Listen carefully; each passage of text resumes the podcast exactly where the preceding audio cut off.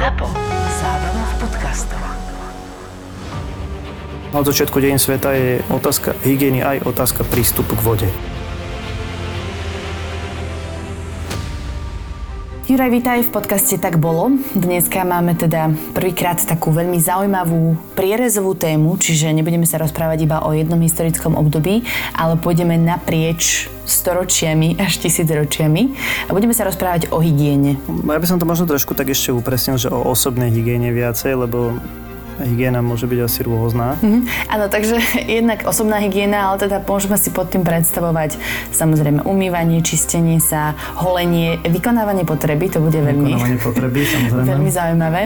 A depilácia, voňavky, líčenie a tak ďalej, všetko tak akože načrieme do toho trošku, ale teda je to prierez, takže nebudeme úplne do hĺbky rozoberať každé jedno obdobie, máme to tak pekne ako keby vyskladané na tej časovej osi. Začíname v staroveku, končíme v 20. storočí. Myslím, že niektoré veci sú celkom známe, napríklad to, že egyptiania poznali e, depiláciu, a poznali vlastne voskovanie. To je aj záhada pre mňa, že čo je voskovanie a čo je depilácia a že aký je medzi tým rozdiel, ale Mám ti vysvetľovať?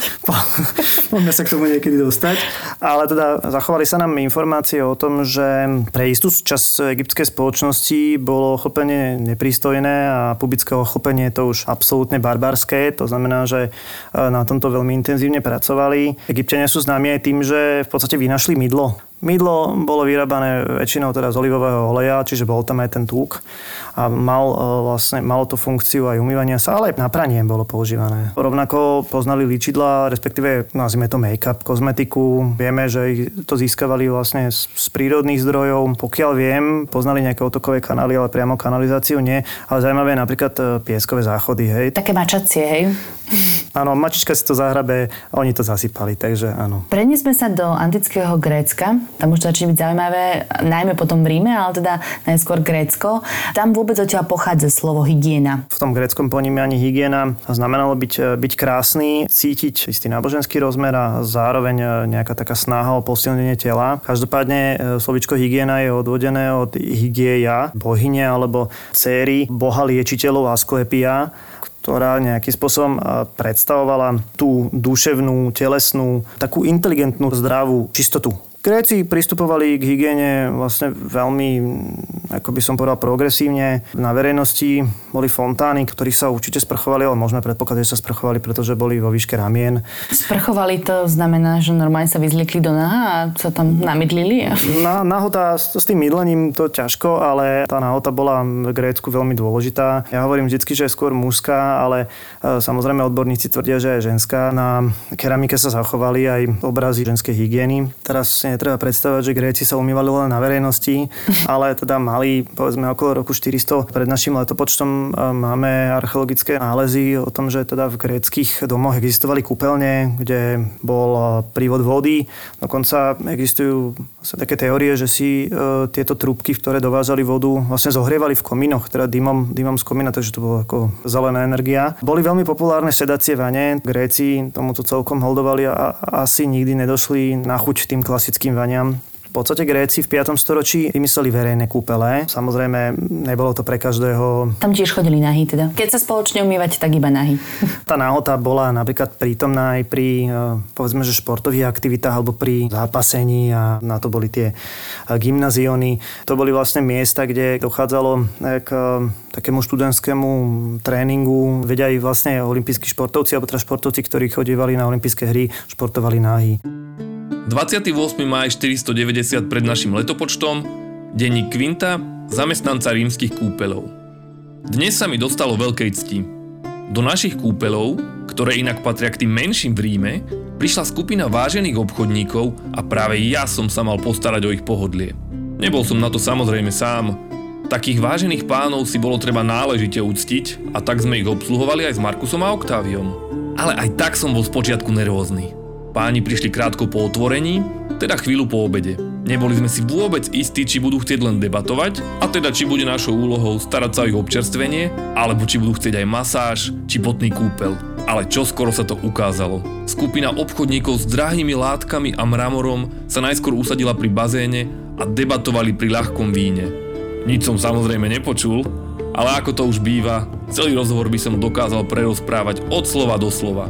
Ale aj to patrí k nášmu umeniu. Nič nevidieť, nič nepočuť a pritom o všetkom vedieť. Ako inak by sa Rímom šírili klebety. Keď sa páni občerstvili, vybrali sa k bazénu, kde si vyzliekli tógy, ktoré nechali na starosti svojim otrokom. Dvaja sa neskôr rozhodli aj pre potný kúpel a ja som ich zaviedol do Lakónia. Boli u nás prvýkrát a tak som musel vziať pripravené uteráky a previesť ich okolo bazéna. Všetci videli, že ich sprevádzam práve ja. Po potnom kúpeli sa ponorili do studenej vody vo frigidáriu. Ah, škoda, že krátko potom odišli a po zvyšok dňa som stretával len našich zvyčajných hostí. Prechádzame do Ríma, počuli sme príbeh Kinta, ktorý pracuje v takýchto rímskych kúpeloch, alebo respektíve antických kúpeloch. Rozprávali sme sa o tom, že tie rímske kúpele boli trošku viacej fun. boli také viacej zábavnejšie. Rímania asi všeobecne pristupovali, veľa vecí samozrejme e, prevzali od Grékov, ale e, pristupovali k životu s väčšou zábavou možno, to je taký možno náš pohľad. Verejné kúpele nazývali sa terme a boli veľmi populárne. Malo to byť výhradne pre mužov, ale samozrejme ženy mali svoje vyhradené hodiny. Boli to také miesta, dneska by som to nazval vyslovene, že relax centrum, kde ste sa okrem vlastne teplých bazénov a a rôznych párových kúpelov a, a samozrejme e, chladiacich miestností a chladiacich kúpelov mohli aj nechať vymasírovať, e, mohli ste si zašportovať, boli tam e, vrecia s pieskom alebo s niečím iným, do ktorých ste mohli udierať, čiže nazvime to vyslovene posilňovňa, miesto na, na, na oddych, ako lehátka, veľmi pohodlné. A bola tam, dajme tomu, knižnica, bol tam nejaký bufet. Naozaj návšteva týchto kúpelov bola veľmi, veľmi populárna a Rímania ich navštevovali na dennej báze. Mm-hmm. Čiže naozaj dá sa povedať, že dbali v tomto období na hygienu, keď chodili každý deň pomaly do kúpeľov? Absolútne. Aj v iných rovinách sa to dá vidieť. V Ríme boli populárne barbershopy, alebo teda holictva. Rímsky model účesu, povedzme, je taký ten nakrátko ostrihaný vojenský strih a samozrejme aj tá úprava brady. No, Rímania, dajme tomu v tom období prvého storočia nášho letopočtu, prvého storočia pred našim letopočtom, nemali bradu, hej, to znamená, mm. že boli hladko oholení a to tiež súvisí vlastne s udržiavaním e, nejakých takých hygienických noriem a samozrejme aj estetických noriem. A teda išlo o to, aby boli vyšportovaní také tie vojenské typy. Toto prirovnanie sa ti asi nepáči, ale je to ako Gerard Butler z filmu 300, hej? Presne, už na to, že Gerard Butler bol Grek, teda uh, Spartania, ale áno, áno, je to v poriadku. Je to v poriadku. Takže takto nejako si predstavíme ideál dokonalej krásy v Ríme. Ženy vlastne v Ríme používali púdre, oleje, voňavky, hodváb, šatky. V Ríme naozaj bol veľký dôraz na takéto doplnky a vlastne starať sa o seba možno bola povinnosť, aj keď pre urodzené ženy nie vystredne, samozrejme, čiže nie nie moc farebne. Kúpele boli asi aj takým nejakým verejným miestom, kde sa ľudia stretávali, diskutovali, šírili sa tam rôzne akože klebety, to sme mali aj v príbehu, ale takýmto miestom boli aj verejné záchody. Ako to vyzeralo? Keď ste došli dovnútra, e, bola tam miestnosť, ktorá mala niekoľko sedadiel, respektíve tých otvorov, na ktorých si ten Ríman sadol veľmi blízko vedľa seba, naozaj 50 cm by som povedal maximálne. A medzi nimi nebola pokiaľ vieme, žiadna prepážka. Platilo tu akési povedzme spoločenské postavenie, keďže pod tými odpadovými jamami vlastne tiekol malý potôčik, ktorý tlačil tie potvočík. Prúd vody, ktorý teda tlačil v tom žlabe tie exkrementy, tak samozrejme ten človek, ktorý si sadol uh, na kraj, uh, mal, mal vlastne najčistejšie pod sebou a tým aj samozrejme najmenší uh, pach, najmenší smrad. Existovala istá hierarchia. Rímane nepoznali, nepoužívali záchodový papier, používali najmä húbky alebo žinky, ktoré sa teda recyklovali. Tie najväčšie záchody mali aj 50-60 sedadiel. Existovali aj tzv. luxusné záchody, kde sa vlastne dbalo o lepší vzduch. Treba však povedať, že rímsky človek mal oveľa menšiu citlivosť na smrad ako dnešný človek, mm-hmm. čiže proste bol, bol zvyknutý na to. Samozrejme, kľúčové stále bolo mať nočník, hej, alebo nejakú, nejakú nočnú nádobu. Najmä v tých chudobnejších štvrtiach sa to niekedy aj vylialo z okna, ale existovali v Ríme také nádrže na, na moč aj na kal, kam sa to mohlo odniesť a moč sa využíval hlavne na, na pranie, čiže v práčovniach a exkrementy ľudské sa využívali na hnojenie. Ešte sa vrátim k tým záchodom hromadným. To vyslovene je, že lata a vedľa seba otvory, nie, na ktorých sedia ľudia? Nie, nie láta, ale sú to vlastne murované alebo kamená lavica, tak by som povedal, uh-huh. ktorá dokonca mohla byť aj vyhrievaná tá lavica. Ono tam v podstate bolo dosť príjemne. Niekedy samozrejme mala drevené obloženie. S tým, že otázka je stále,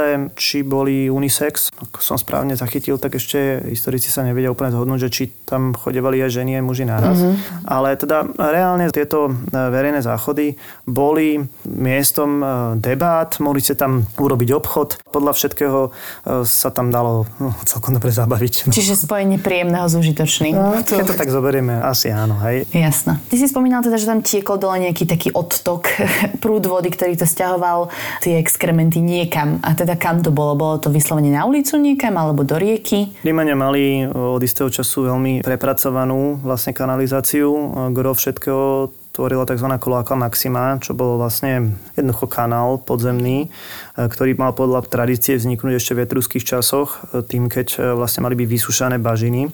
Ale reálne asi išlo o prekrytú rieku, keďže Kloaka Maxima bola klukatá, takže asi keby sa to stávalo, tak sa to postaví rovno. Hej. Uh-huh. Treba si to predstaviť ako asi 4 krát 4 metre vysoký kanál. Teda nejaký tunel, hej? Tunel, áno, uh-huh. do ktorého ústili viaceré menšie kanály a on odvádzal všetky tieto splášky do Tiberu. S tým, že samozrejme z času na čas to trebalo vyčistiť. Na to čistenie boli používaní samozrejme otroci alebo odsudenci na smrť, pretože prichádzanie do kontaktu s exkrementami neprichádzalo pre obyčajných ľudí alebo pre ctihodných občanov v žiadnom prípade do, do úvahy. Podcast Tak bolo ti exkluzívne prináša Česká mincovňa. Česká mincovňa. Česká mincovňa SK. Preklapáme sa do stredoveku, o ktorom sa teda hovorí, že to bolo najšpinavšie obdobie. Mm, začneme len takou netradičnou témou a to je, ako vyzerala hygiena v arabskom svete. Tam sa niekde láme tá antika, stredovek, respektíve starovek a stredovek a tam je to celkom zaujímavé. Správne si povedala, že povedzme ten vznik islamu je v 7. storočí, to znamená, že do toho európskeho ranného stredoveku. Takže po tom páde rímskej ríše, e, kedy v Európe dochádza k relatívnemu úpadku tej hygieny, tak e, v arabskom svete v moslimskom svete sú práve Mohamedom vlastne vytvorené pomerne prísne hygienické normy a hygienické podmienky, hygienické zásady, ktoré súvisia samozrejme s vierou a s, s modlitbou. Vieme, že tam je akési, povedzme, že rituálne umývanie. Naozaj tie pravidla sú pomerne obšírne, hovoria takisto o holení, podpažia napríklad, hej. A rituálne umývanie v tomto prípade, že myslím, že pred každou modlitbou... Áno, tak som to myslel. Napríklad tieto verejné kúpele v arabskom svete bez problémov fungovali. Boli to miesta tiež takého odpočinku, zrelaxovania sa. Máme správy o tom, že zhruba v tom 10. storočí v Bagdade bolo 1500 eh, verejných kúpelov. Uh-huh. No a teda čo sa stalo v Európe? Kde, kde nastala chyba? No, či nastala chyba? Ty si povedala, že stredovek je špinavý. Ja si myslím, aj historici sa na tom eh, zhodnú, že nebol až taký špinavý, ako sa o ňom hovorí. Samozrejme závisí od, od človeka, respektíve od sociálnej vrstvy. Eh, niektorí, dajme tomu, tí vidiečania, a tým teraz e, samozrejme nechcem nikoho uraziť, ale teda človek, ktorý e, žil na vidieku, tak e, jemu v skutočnosti stačilo len vedro a možno nejaké hnojisko. Ten mestský život, tam ten nočník stále hrá rolu. Život v mestách v 11. 12. storočí je komplikovaný, pretože stredoveký človek žil napríklad blízko domácich zvierat. Tie prásce sa pohybovali po uliciach a mnohokrát sa živili aj tými exkrementami. Naozaj sa stávalo niekedy, že v tých uliciach sa tie splášky um, mnohokrát sa liali z okna tie nočníky a vznikol na uliciach akýsi mas a naozaj máme správy o tom, že v niektorých stredovekých mestách sa používali dreváky, aby sa ľudia vlastne od toho kalu nezašpinili. Ale na druhej strane zase máme jasné informácie o kúpeloch. Napríklad Karol Veľký v tom 8. a 9. storočí bol vyslovene fanušik kúpania, dokonca skupinového kúpania. Mal rád teplé termálne pramene a mal rád aj plávanie jeho palác v Áchene mal zvedený dovnútra termálny prameň a mal tam kúpele. Vo vrcholnom stredoveku existovali mnohé e, vo viacerých mestách, či už to bolo v Neapole alebo v Paríži. Boli to trošku inakšie kúpele ako tie rímske, pretože tu už nejaké oddelenie pohlavy neexistovalo. To znamená, že by som povedal, žiadna hamblivosť e, za nahotu. Boli to mm, aj... aj... Čiže je tiež také paradoxné, keď si niekto predstaví stredovek a predstavuje si iba naozaj, že veľmi konzervatívnu spoločnosť a prostredie prísne oddelené muži, ženy, žiadna nahota. To je otázka naozaj toho, že čo si človek predstavuje. Uh-huh. Hej. Možno by som povedal, že to boli podobné takým fínskym kúpelom, hej, čiže párne skôr. Uh-huh.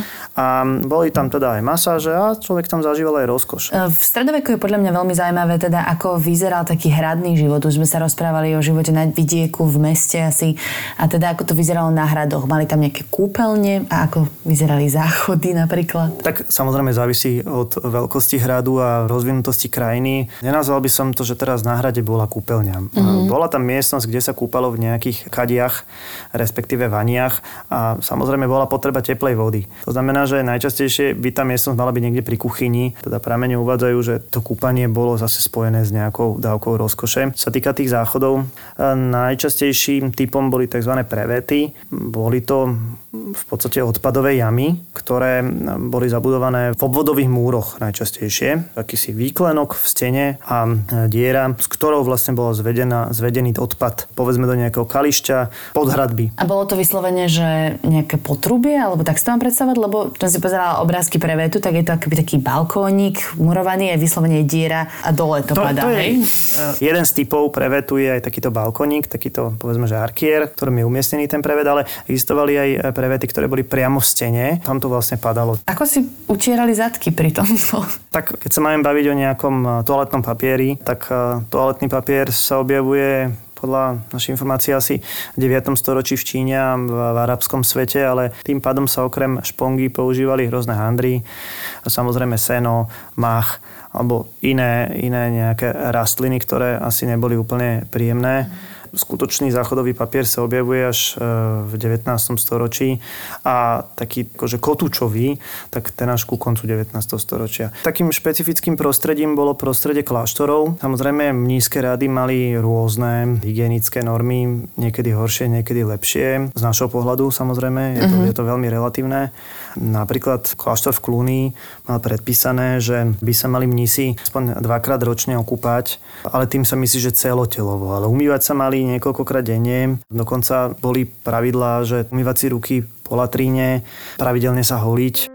Preklapame sa do novoveku, teda hovoríme o renesancii, dajme tomu, kde tam bol nejaký postup, čo sa týka hygieny. V renesancii bolo pri tých popredných šlachtických rodoch úplne bežné mať e, vo svojom paláci tečúcu vodu. Môžeme kľudne e, spomenúť palác v Urbíne, ale aj e, nemusíme ostať len v Taliansku, ale môžeme ísť aj do Anglicka na jedno zo sídiel Henricha VIII, ktorý vybavil svoj palác tečúcou vodou. No a tam sa môžeme hneď približiť aj k jeho cére a Alžbete prvej, ktorá m, kľudne môžem povedať, že bola veľkým fanúšikom kúpelov. Mám správy o tom, že sa pomerne rada, najmä po ceste, zohriala v kúpeloch.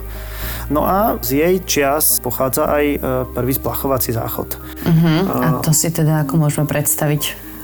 opíš tento super stroj? V podstate máme teda meno vynálezcu, pán Harrington. Podobalo sa to na dnešný záchod, nádoba s vodou, ktorá bola pripojená na nejaký zdroj vody a vlastne táto nádoba sa vyprázdnila potiahnutím za nejaký ventil a ten vlastne spláchol ten záchod. Hej. Čiže prvý počínal, nepredstavujeme si teraz, že každá domácnosť bude mať splachovací záchod, to bude ešte veľmi dlhá doba, uh-huh. kým sa e, z toho konca 16. storočia dostaneme do obdobia, kedy splachovací záchod nebude luxusom. No už len keby sme sa ako keby presunuli na francúzsky dvor, dokonca aj vo veľmi podobnom období, tak tam nič takéto podobné ako splachovací záchod ešte ani nechyrovali. 30. júl 1687, denník Vikomta Gabriela Dulevdán tak rád by som sa dostal o krok bližšie k jeho veličenstvu. Veľmi by som túžil byť medzi stovkou najbližších, ktorí majú tú neskonalú čest byť pri rannom rituále kráľa. Jeho veličenstvo vstáva vždy o pol deviatej. Po kontrole osobnými lekármi prichádza na rad hygiena, česanie a holenie. Kráľ neznáša kúpele. Hygiena preto znamená prezlečenie čistej košele a nanesenie niektorého z jeho vzácnych parfumov. K týmto rituálom sa nedostane takmer nikto. Lenže potom, keď kráľa obliekajú a keď raňakuje polievku, sú pri ňom jeho najvernejší dvorania.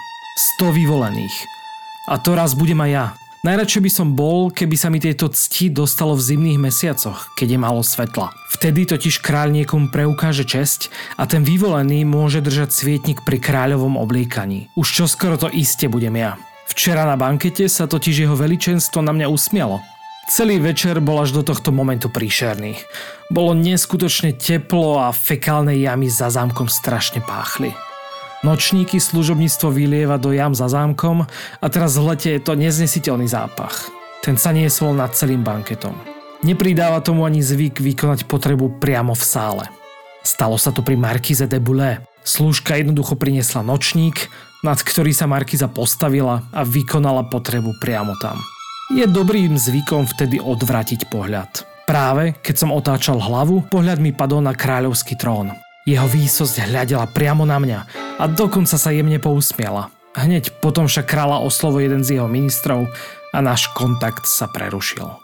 Môžeme sa dostať teda na dvor Ludovita 14., ktorý e, si postaví povie nový palác vo Versailles. O tom dianí na e, francúzskom kráľovskom dvore za čias Ludovita 14. bol náš príbeh. V podstate by sa tu dalo pristaviť naozaj pri tých nočníkoch, konkrétne pri nočníku samotného Ludovita 14. Taká intimná vec ako vykonávanie potreby bola verejná, pretože on povedal, ja som král Slnko, a jednoducho ja som štát. Tí dvorania mu držali palce. Mm, môžeme to kľudne povedať, že bola zároveň aj politická vec. On bol taký akože nejaký priekopník v tomto, že to tak nejako zaviedol, um, že on teraz bude sedieť na tom nočníku a trápiť sa, keďže mal zlatú žilu. A, a ľudia ho pritom sledujú a potom sa vyberá z dvoranov, k tomu teda pôjde utrieť zadok, lebo to bola česť. V jeho dobe naozaj to bola, môžeme povedať, novinka on um, to reálne tak chápal, že jeho osobný život je možno otázka štátu a keď sa tej zlatej žily po nejakom chirurgickom zákroku zbavil, tak uh, o tom vedela celá Európa. Hovorí sa o ňom, že sa len uh, veľmi málo, myslím, že dvakrát v živote kúpal. Ono to je asi reálne hlúposť, pretože vieme, že mal veľkú vaňu, kde sa venoval skôr uh, radovánkam so svojimi milenkami a teda rozhodne sa tým pádom kúpal. Takisto vieme, že trpel nejakým takým chronickým zápachom z úst, uh-huh. čo musela byť asi e, patologická záležitosť. A umývali si nejako zuby v tom čase? No, to je problém. V tomto čase už sa na dvor Ludovita 14. napríklad dostáva cukor. A cukor samozrejme, ako vieme, tak kazil zuby. Samozrejme používali sa na čistenie rôzne handričky alebo nejaké prachy, ktoré ešte viacej ničili tú zubnú sklovinu. Prvé zubné kevky sa objavujú až na konci 18. storočia. Ešte sa vrátim teda na ten dvor vo Versailles spomínal si, že to tam naozaj smrdelo. Vieme si tak viacej možno vysvetliť nejaký ten pohľad na hygienu v období baroka? Závisí od toho, v ktorom čase, ale teda viem asi kam mieríš. Môžeme hovoriť o, začiatku 18. storočia veku elegancie a pohodlnosti. Hovorí sa o pudrovaní vlasov a o blchách a všiach, ktoré v tých vlasoch e, žili a o hrubom make-upe, alebo teda hrubých nánosoch make-upu, ktorý bol pravdepodobne nanašaný kvôli znetvorenej pleti po nejakých detských e, chorobách. Pod parochňou mali žiť hnidy a podobne. Toto evokuje zároveň e, opätovne návrat k hygiene. Hej. Čiže keď takýmto vecami ľudia trpeli, tak napokon vlastne to bude smerovať aj k tomu umývaniu. Hej. Dobre, ale chvíľku ako keby bol taký trend skôr prekrývať ako zmývať. Áno, napríklad aj na tom dvore, to sa asi trošičku vrácam k tomu Ludovitovi, bolo dôležité čisté oblečenie pred um, čistým telom, tak by som to asi definoval. Dosť ťažko sa to rozdeluje, že kedy bolo čo. Hej? Takže, ale... Je to tak akože všeobecne, dajme tomu, že hovoríme o baroku. To Versailles som iba spomenula ako príklad, ale uh, tak je známe, že keď si napríklad akože mali pocit zápachu, tak namiesto toho, aby sa umili, to radšej prekrývali voňavkami a rôznymi parfémami. Áno. Dokonca existovali aj také osviežovačie vzduchu, Cool. Ktoré by som nenazval osviežovač, lebo to bola veľmi ťažká vôňa, hej, aby, aby sa práve takéto pachy prekryli. No. Dobre, tak teda, keď sa dostaneme do obdobia nejakého osvietenstva, tak akože už je to neudržateľné. Ľudia si um, uvedomia, že by bolo vlastne fajn sa znova umývať. A to teraz je tak akože veľmi generalizujem a škatulkujem.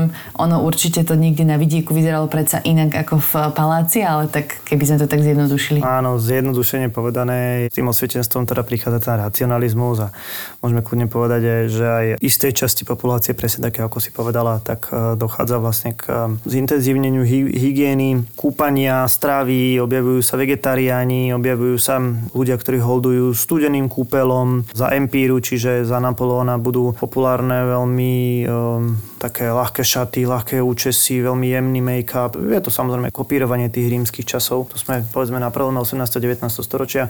Bola to vyslovene moda hygieny. Dá sa hovoriť o tom, že je to nejaká taká otázka filozofie, že ľudia sa začali viac uvedomovať, že tá čistota tela, duše, dajme tomu, alebo vyslovene aj, ja neviem, hrozili nejaké choroby a tak. Tie choroby hrozili stále. Otázka je tá osveta, že či si to ľudia... Alebo či si to spájali s tým, že aha, choroba môže byť nedostatkom hygieny. Práve v priebehu 19. storočia si to začínajú veľmi intenzívne. Samozrejme každý nejaký objav vedecký, či už to bude objav Luja Pastéra alebo Kocha, posunie to chápanie hygieny mm, ďalej a ďalej. Či sme sa už dostali do 19. storočia tým pádom, kde mm, samozrejme za svoju rolu zohrá aj priemyselná revolúcia. Veľmi veľa ľudí sa bude stiahovať z vidieka do miest. To bude mať e, tiež svoj efekt, že vlastne budú na tých predmestiach žiť relatívne v zlých hygienických podmienkach. Po epidemiologickej stránke to tiež nebude boh vie čo. To vlastne nastupuje viktoriánska doba, e, ktorá bola svojím spôsobom taká konzervatívnejšia. E, prejavovalo sa to nejako aj, ja neviem, napríklad v tých verejných záchodoch? No inak verejné záchody, tak to je naozaj vec, ktorá v 19. storočí prichádza na scénu. Napríklad poznáme verejné pisoáre z Paríža. Hej, tým si, že sú dodnes na viacerých miestach. Ja som akoby naražala skôr na to, že e, práve v tomto 19. storočí prichádza zákaz močenia na verejnosti alebo akéhokoľvek vykonávania potreby na verejnosti, čo mňa osobne prekvapilo, že to teda prišlo až v 19. storočí. To už asi prišlo skôr v 18. storočí v súvislosti povedzme s Mariou Tereziou. Celkovo v 19. storočí sa mení prach vnímateľnosti aj toho smradu, aj vlastne nejakého takého verejného pohoršenia. Čiže posúva sa to v podstate k tomu našemu chápaniu. Ako je udržateľná tá situácia v mestách, keď naozaj teda skrz priemyselnú revolúciu sa tam nasťahujú tisíce ľudí, ktorí sú na jednej kope. Predpokladám, že nemá každý v dome kúpeľňu. Zatiaľ nie, ale tých kúpeľní je stále viacej. Objavujú sa plynové ohrievače objavujú sa plynové bojlery. Samozrejme, aby som odpovedal na tú tvoju otázku, je dôležitý samozrejme verejný vodovod a verejná kanalizácia. Na to dojdú samozrejme Angličania veľmi rýchlo, niekedy v polovičke 19. storočia sa v Londýne už naozaj nedá pri Temži byť, pretože je to jedna hnusná stoka. Bude vybudovaná veľmi dobrá sieť kanálov a behom niekoľkých, povedzme 10 ročí sa z Londýna stane e, jedno veľmi čisté mesto z tohto hľadiska.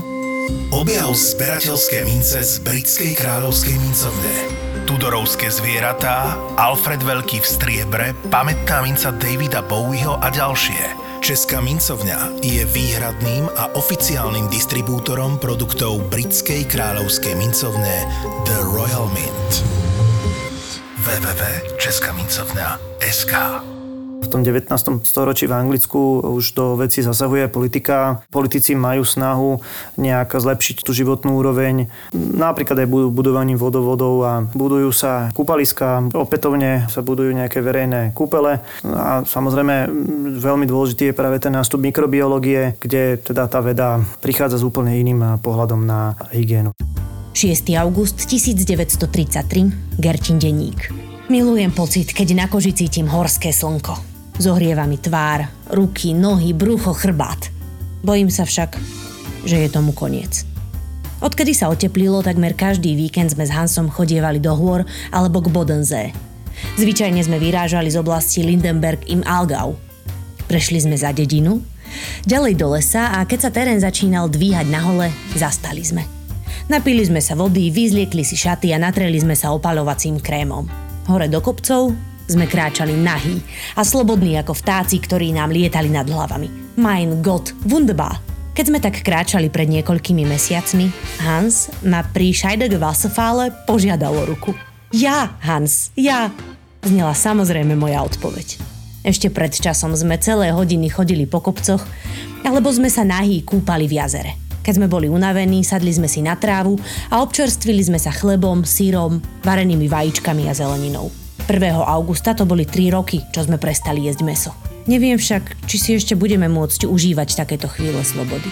Nedaleko Bodenského jazera sa nedávno viackrát stalo, že mladí nacisti napadli našich priateľov z miestneho spolku FKK, ktorí nikomu neubližovali, len nahý kráčali po lúkach.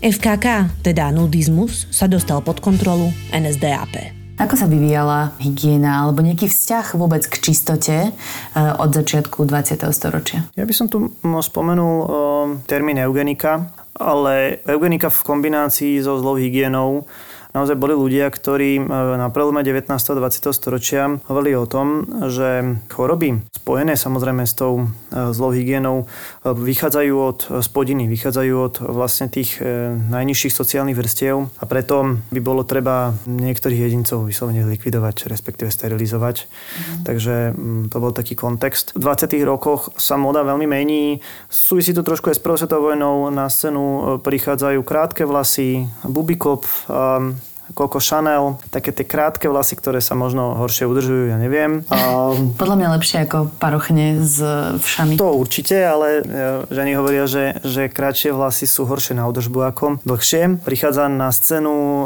komerčná kozmetika, pán, ktorý sa Max Factor, prichádza s ličidlami. Mm. Je módne opálenie, pohodlné spodné prádlo. Verejné kúpaliska sa stali v 20 30 rokoch bežne navštevované a s tým súvisí náš v príbehu už spomínaný aj nudizmus, čo bola v podstate vec už e, spred prvej svetovej vojny, ale najväčšiu slávu to zažívalo asi v nemeckých hovoriacich krajinách, Nemecku, Švajčiarsku.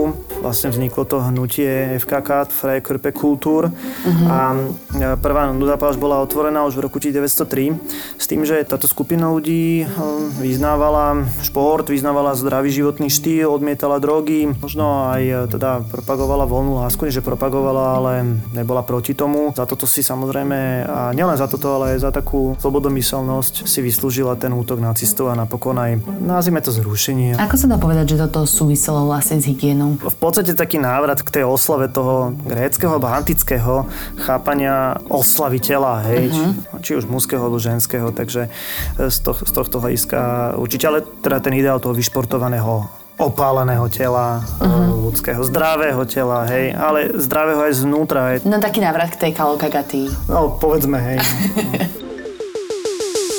Vincent van Gogh dal umeniu hodnotu a Česká mincovňa razí hodnoty tradičné hodnoty. Napríklad zlatú poluncovú mincu Vincent van Gogh pre zberateľov.